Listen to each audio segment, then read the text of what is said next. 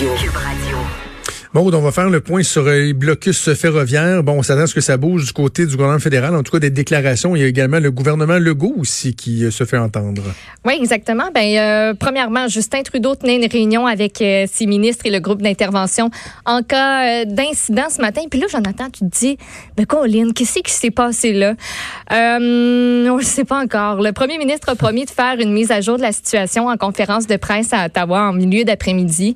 Il faut savoir qu'il a aussi une con- ouais, exactement. Faut savoir qu'il y a aussi une conférence de presse des chefs héréditaires Wet'suwet'en en territoire Mohawk en Ontario à 15h30. C'est du côté de hum, Belleville, si je ne me trompe pas. Euh, Puis aussi François Legault qui a encore Non, pris non, la mais parole. Maud, je veux juste te dire que euh, nous travaillons. Nous travaillons fort. nous travaillons d'arrache-pied. Oui, Nous travaillons jour et nuit. Mhm. Ouais. Ben, c'est le fun. C'est le fun que ça donne des Sans que ça résultats. donne fuck all. Ouais, c'est ça, c'est ça. Puis, euh, ben, écoute, ça donne euh, focal aussi du côté de l'injonction parce que les manifestants bloquent toujours le chemin de fer à Saint-Lambert. Ils ne reculent pas. Et François Legault euh, a pris le- la parole ce matin, là, entre autres en marge d'une annonce dont je vais vous parler euh, juste après. Mais euh, on peut l'écouter sur la situation du blocus à Saint-Lambert. Je m'attends à ce que euh, les policiers fassent euh, leur travail. Donc euh, maintenant, comme on dit, la balle est dans leur court et puis euh, c'est à eux à faire le travail, mais c'est à eux aussi à décider comment puis quand ils le font. La Sûreté, la Sûreté du Québec intervienne? Ben, je pense que euh, les policiers de Longueuil ont souhaité avoir euh, l'aide de, de la Sûreté du Québec. Donc, ils sont en train ensemble là, de décider comment ils vont intervenir. Est-ce que y a-t-il un délai là, pour euh, aujourd'hui, demain? Non, non, non. Je pense que ce qui est important, c'est que ça se fasse rapidement, là, mais il n'y a pas de délai. Non, non, non. Il n'y en a pas de. C'est drôle parce que moi aussi, j'avais, j'avais Ah, sorti un extrait, euh, ben, c'est pas exactement le même, mais où euh, vraiment on sent qu'il est très, très, très prudent, là. Tu sais, Ouais. comme on sent là. Et les, les journalistes lui ont demandé de plusieurs façons différentes. Un moment donné, il y a une journaliste qui dit, mais, euh, parce qu'il il refuse de dire quand ça va se produire. Puis là, il y a une journaliste qui, qui se réessaye en disant, euh, est-ce que vous pensez que les gens qui vont vouloir rentrer à la maison ce soir pourront le faire par le train? Et là, François Legault lui dit, ben, vous me posez pas mal la même question d'une façon différente. vous êtes habile, mais je m'engagerai pas à blablabla. Donc, on sent qu'il est prudent et qu'il s'en remet à la police, mais euh, ça devrait Ouais. être. J'imagine que ça va se faire dans les prochaines heures. Ouais, mais écoute, euh, c'est il y a encore beaucoup de monde qui sont sur place, même qu'on dit que le nombre augmente euh, depuis ce matin. Il y a une dizaine de manifestants qui ont passé la nuit sur place, puis à partir du moment où le soleil a commencé à se lever, euh, les gens commençaient à, à revenir. Donc, on suit la situation évidemment au courant de la journée. Bon, tu parlais d'une autre annonce Ah oui. euh, de François Legault qui a lieu ce matin. Juste rappeler qu'il y a euh, un chroniqueur du Journal de Montréal, Journal de Québec, qui avait dit dans une chronique cette semaine Mm-hmm. que ses sources lui disaient qu'il y aurait une annonce économique découlant de la mission du premier ministre en Californie qui serait faite avant la fin de la semaine. Ben, C'est moi! sont- sont Et euh, bonnes, mes hein. sources étaient bonnes parce que c'est ce qui est arrivé ce matin. Oui, une grosse annonce euh, ce matin. Donc, François Legault qui était flanqué de ses ministres Pierre Fitzgibbon et aussi de la ministre de la Culture et des Communications, Nathalie Roy. Mais il y avait aussi un autre acteur très important. Euh, il était accompagné du réalisateur, scénariste et producteur allemand Roland Emmerich. On a annoncé la conclusion d'une entente avec... Quoi? Qu'est-ce qu'il y a? Je l'ai pas prononcé comme fou son nom. Roland Emmerich. C'est quoi, je sais même pas si c'est comme ça qu'elle se prononce pas, mais c'est juste que quand tu pars son nom, ça a pas l'air d'être prestigieux, mais quand tu le finis, Roland, tu fais oh, tu sais Roland, Emmerich. comme dans Roland IA, euh, Roland, Roland, Emmerich, Roland, oh, ok. Emmerich, ok.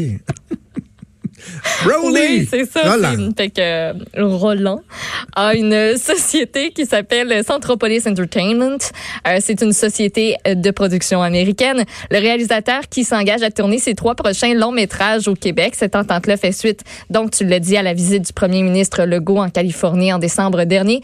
Roland Emmerich a produit plus de 25 longs métrages, dont les succès mondiaux, euh, mondiaux Independence Day, Godzilla. Wow. 2012, 2012, et The Patriot, euh, qui ont rapporté à peu près euh, 4 milliards de dollars américains à l'échelle internationale. Le budget de production des trois prochains longs métrages de Roland Emmerich est estimé à 395 millions de dollars américains quand même. On dit qu'il va y avoir euh, 270 millions qui vont être dépensés ici au Québec, que les productions vont employer euh, environ 800 personnes à temps plein, 2400 personnes à temps partiel ici au Québec. Euh, pour soutenir cet engagement-là, le gouvernement du Québec, par l'entremise d'Investissement Québec, va accorder une participation financière de son côté. Et le projet, euh, le premier projet dans le cadre de cette nouvelle entente-là, c'est le prochain film de Roland Emmerich, de la science-fiction. Moonfall. Le scénario, Moonfall. le scénario, toi. Un groupe d'astronautes qui doit sauver la Terre après que la Lune soit sortie Original. de son orbite. La Lune Oh. a sac le camp. Donc, Oh. c'est ça. Euh, le tournage va débuter euh, ce printemps. Mais il faut savoir que c'est pas la première fois que M. Emmerich euh, se déplace ici du côté de Montréal pour, euh, pour tourner. Moi, j'ai- envoyé la nouvelle à mon chum qui travaille dans ce domaine-là, puis il était comme, ouais, mais tu sais, c'est comme, il faisait déjà. Fait que dans le fond, on a juste comme conclu une entente pour que ça reste de même, là, de ce que je, de ce que je comprends là entre, entre les lignes. Ben, c'est une garantie que ces trois Ben, prochains films, les faire ici. C'est quand même Exact. pas C'est comme là. on met le, le saut d'approbation sur, bon, lui, il va rester ici, il va venir ici, il y a comme pas le choix. Euh, il a tourné, entre autres, le succès mondial de l'automne dernier. Je sais pas si tu as vu ce film-là, mais moi, je l'ai beaucoup aimé. Euh, Midway, qui revient sur la bataille de Midway qui a eu lieu Non, en pas vu ça. 1942. Tu regarderas ça, c'est pas bon. Pas Moi, dans, je regarde dans ces films, je te Ouais. dirais que mon premier, bon, évidemment, Independence Day, là, euh, ma génération, on a tous trippé sur Independence Day. Ouais. Sauf que mon préféré, je dois t'avouer, c'est The Patriot. Ouais, The bon. Patriot, où euh. Mel Gibson tenait le rôle titre. Son fils était joué par le regretté Heath Ledger, qui était Mhm. en pleine ascension à ce moment-là. C'est un excellent film et il y a une scène en particulier qui est marquante quand euh, Mel Gibson dit à sa petite fille qu'il doit quitter pour aller au combat, puis un combat où il se doute qu'il va peut-être perdre la vie, puis que sa petite fille pleure. Le jeu de l'actrice qui devait avoir 7-8 ans, c'est, j'ai retrouvé son nom, là, je sais pas, j'ai pas de mémoire phénoménale, elle s'appelle Sky McCall. La petite fille qui pleure avec son toutou les bras en disant non, papa, va-t'en pas. J'ai pas souvent pleuré dans des films. Mais là, Mais cette scène-là, je me souviens d'avoir faim, d'avoir besoin de me moucher, là. Ouais, oh, mes allergies. Qu'est-ce qui se passe? Alors, euh, voilà, grosse, euh, grosse, grosse annonce. Ouais. Euh, Maude, euh, bon, je, je- je vais faire la prochaine nouvelle. Ben, vas-y, Parce qu'on va sortir de, de l'actualité, là, euh, coronavirus, euh, blocus ferroviaire, mais il y a un truc qui circule beaucoup, beaucoup Ouais. depuis euh, quelques minutes, j'ai envie de dire, là, au Québec, puis bon, de, dans le monde depuis quelques heures. C'est une mère euh, qui a publié une vidéo de son fils, son garçon qui a 9 ans, euh, qui est atteint, je sais pas si on dit atteint, mais en tout cas, c'est un nain, là, euh, le nénisme. Et dans cette vidéo-là, le pauvre petit garçon, euh, elle va le chercher à l'école. Et encore une fois, il s'est fait intimider. Bon, on le voit tout de suite euh, dans sa face, là, qu'il a, une, il a une condition, qu'il est nain. Et il tient des propos que, étant moi un père d'un garçon qui va avoir 9 ans dans deux semaines, T'as te chercher, hein. tu sais, t'entends ça et ça ne peut pas ne pas te briser Mm. le cœur. Je vais vous faire entendre un extrait. Je sais que les Australiens ont un accent coupé au couteau, là, c'est pas toujours évident, mais on va, on va résumer ensuite. This is what bullying does. So, can you please educate your children, your families, your friends? I just want to die right now. I just want to bang my head into a glove. I want someone to kill me and drown me. And this is the impact bullying has on a nine year old kid that just wants to go to school, get an education, and have fun. But every single freaking day, something happens. Another episode, another bullying, another taunt, another name calling. C'est grave, là. Il dit qu'il veut mourir, le petit garçon, puis là, voir les images accompagnées de ça, là, c'est, c'est, c'est- ça vient chercher, puis les images, tu l'as dit, circulent énormément. On est rendu à plus de 21 millions Ouais. De visionnements de cette vidéo-là, puis tant mieux. Ah oui, parce Ah, qu'il y a jamais vous voulez aller voir là euh, pour ne serait-ce que encourager sans puis c'est pas du sensationnalisme là. Tu sais moi je pense que j'ai envie de faire écouter ça euh, mes enfants ce soir. Il y a un hashtag qui euh, s'appelle We Stand with Quaden Quaden c'est le nom du jeune garçon euh, de 9 ans. Quaden Bales sa mère qu'on entend Yaraka Bales. Il a 9 ans. Puis tu sais là j'ai mis un, un extrait de 30 secondes mais la vidéo dure 6 minutes. J'ai même pas eu le temps d'écouter au complet. Puis sais tu quoi quand notre collègue Luc Fortin nous a envoyé ça tantôt, pendant de longues minutes, je me suis même refusé de l'ouvrir. OK.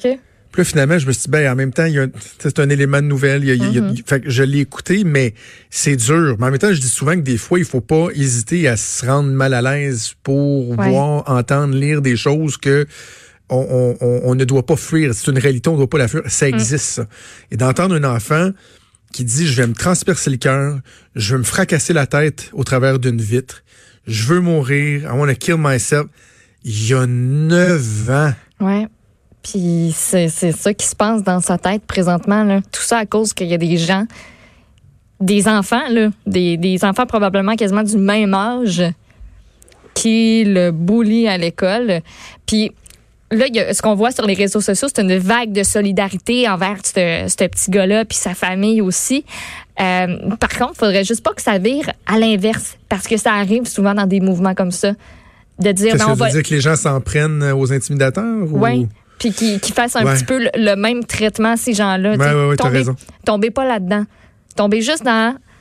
Si vous le partagez, là, dites ça n'a pas de bon sens, faut pas que ça arrive. Montrez ça à vos enfants, puis dites-leur d'être fin, même avec ceux qui leur ressemblent pas, puis de se poser des questions si jamais ils ont des comportements du genre. Faites, ju- Exact. faites juste ouvrir la conversation, puis it, puis ça va, cette vidéo-là va Ah, avoir tellement. fait sa job. Tellement. Je, je- écoute, euh, tu sais, je- je- ça va très bien avec mes enfants, là, mais à la moindre petite chose, tu as l'impression que ton cœur de parent veut fendre en deux. Ouais. Si euh, j'entendais mon enfant avoir ce genre de discours-là et que je savais que jour après jour, il vivait ce genre de traitement-là, Mm. Je, je sais pas ce que je ferais. Et là, je parle de moi, c'est égoïste, mais d'abord, Ouais, avant tout, faut penser ça à l'enfant. Mhm. faut penser à, à l'enfant. Aux enfants, il y en a tellement qui, euh, qui subissent ce genre de traitement-là. Ouais. Donc, tu sais, profitons de, de l'occasion euh, pour sensibiliser nos enfants, leur dire que les enfants qui sont différents, là, euh, il faut les traiter comme les autres.